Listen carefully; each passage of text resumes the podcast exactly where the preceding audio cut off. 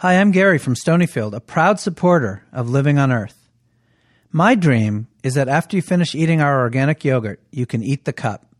That way, there's nothing to even recycle.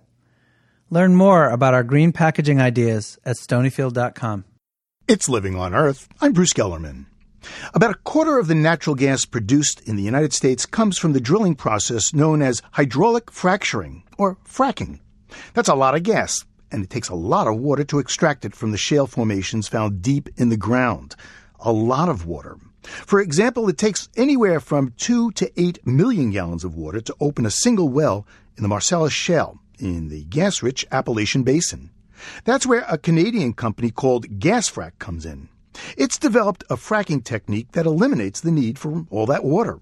But as the Allegheny Front's Matt Richmond reports, the technology is proving to be a hard sell.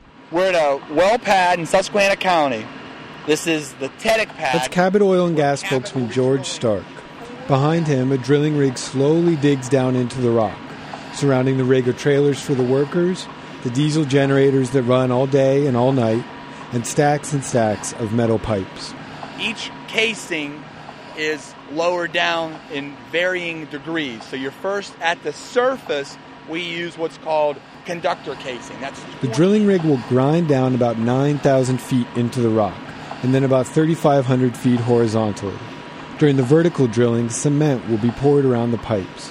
This is to prevent the well from leaking.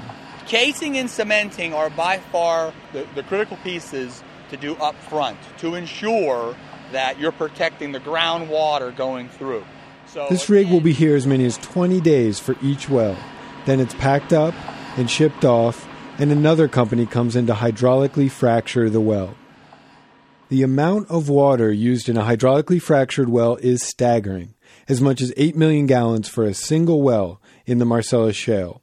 The water that comes back out of the well poses other threats. Open storage ponds can leak, and improperly treated wastewater can contaminate drinking water supplies. Now, a Canadian company called GasFrac has begun fracturing wells without all that water. It's using propane. Last year, the company performed more than 500 waterless fractures in North America, almost four times as many as in 2009. GasFrac spokesman Kyle Ward says the company fracked its first well just four years ago, and it takes time for companies to switch over to a new technology. But if they start seeing the production value and that they can make actually more money, then that's when their ears perk up, and that's what we're starting to see. According to Ward, using propane instead of water to fracture well eliminates many of the threats to groundwater. Millions of gallons of flowback water are eliminated, and propane doesn't dissolve the salt or naturally occurring radioactive materials that are already in the rock. Ward says only four ingredients besides propane are sent down the well, and all of them are organic. Doing is basically once we're done, there's nothing in the hole except sand.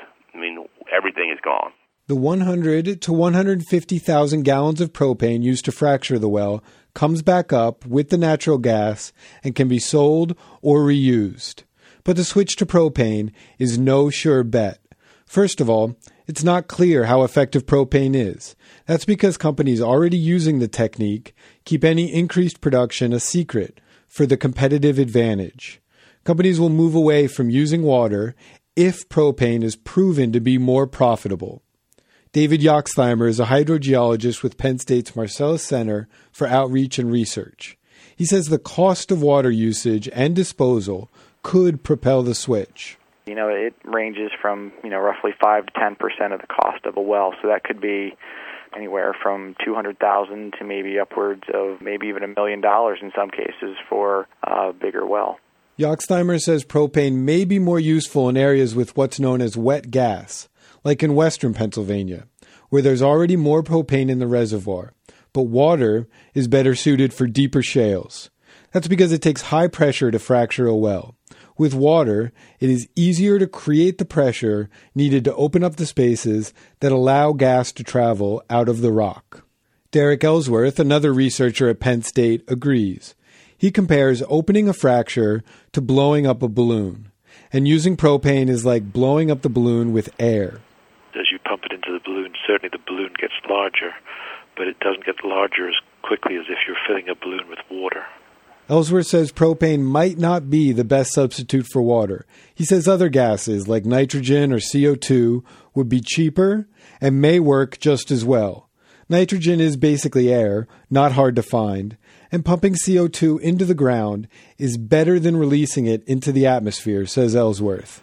Having large amounts of CO2 available that could be utilized in some way, with portions of it maybe sequestered in these shale reservoirs by sorption, has some attractiveness to it. Everybody agrees that more research on propane or LPG fracking is needed. Nadia Steinzor of the Oil and Gas Accountability Project says the risks of working with a highly explosive gas at high pressure should give everyone pause. Every time there's a new technology that could get more gas out of the ground and get it online, it's um, a lot of people get really excited about it. But just because LPG is new and it's different and it doesn't use water doesn't make it safe. GasFrac company spokesman Kyle Ward says that since an explosion last year at a well in Canada, the company shut down operations and increased safety precautions, and they seem to have recovered. They've expanded operations into Texas and fracked test wells recently in Ohio's Utica Shale. And in the end, the company's growth may be the best way to gauge whether or not its technology works. For Living on Earth, I'm Matt Richmond. Matt Richmond's story on fracking with propane comes to us by way of the Pennsylvania Public Radio program, The Allegheny Front.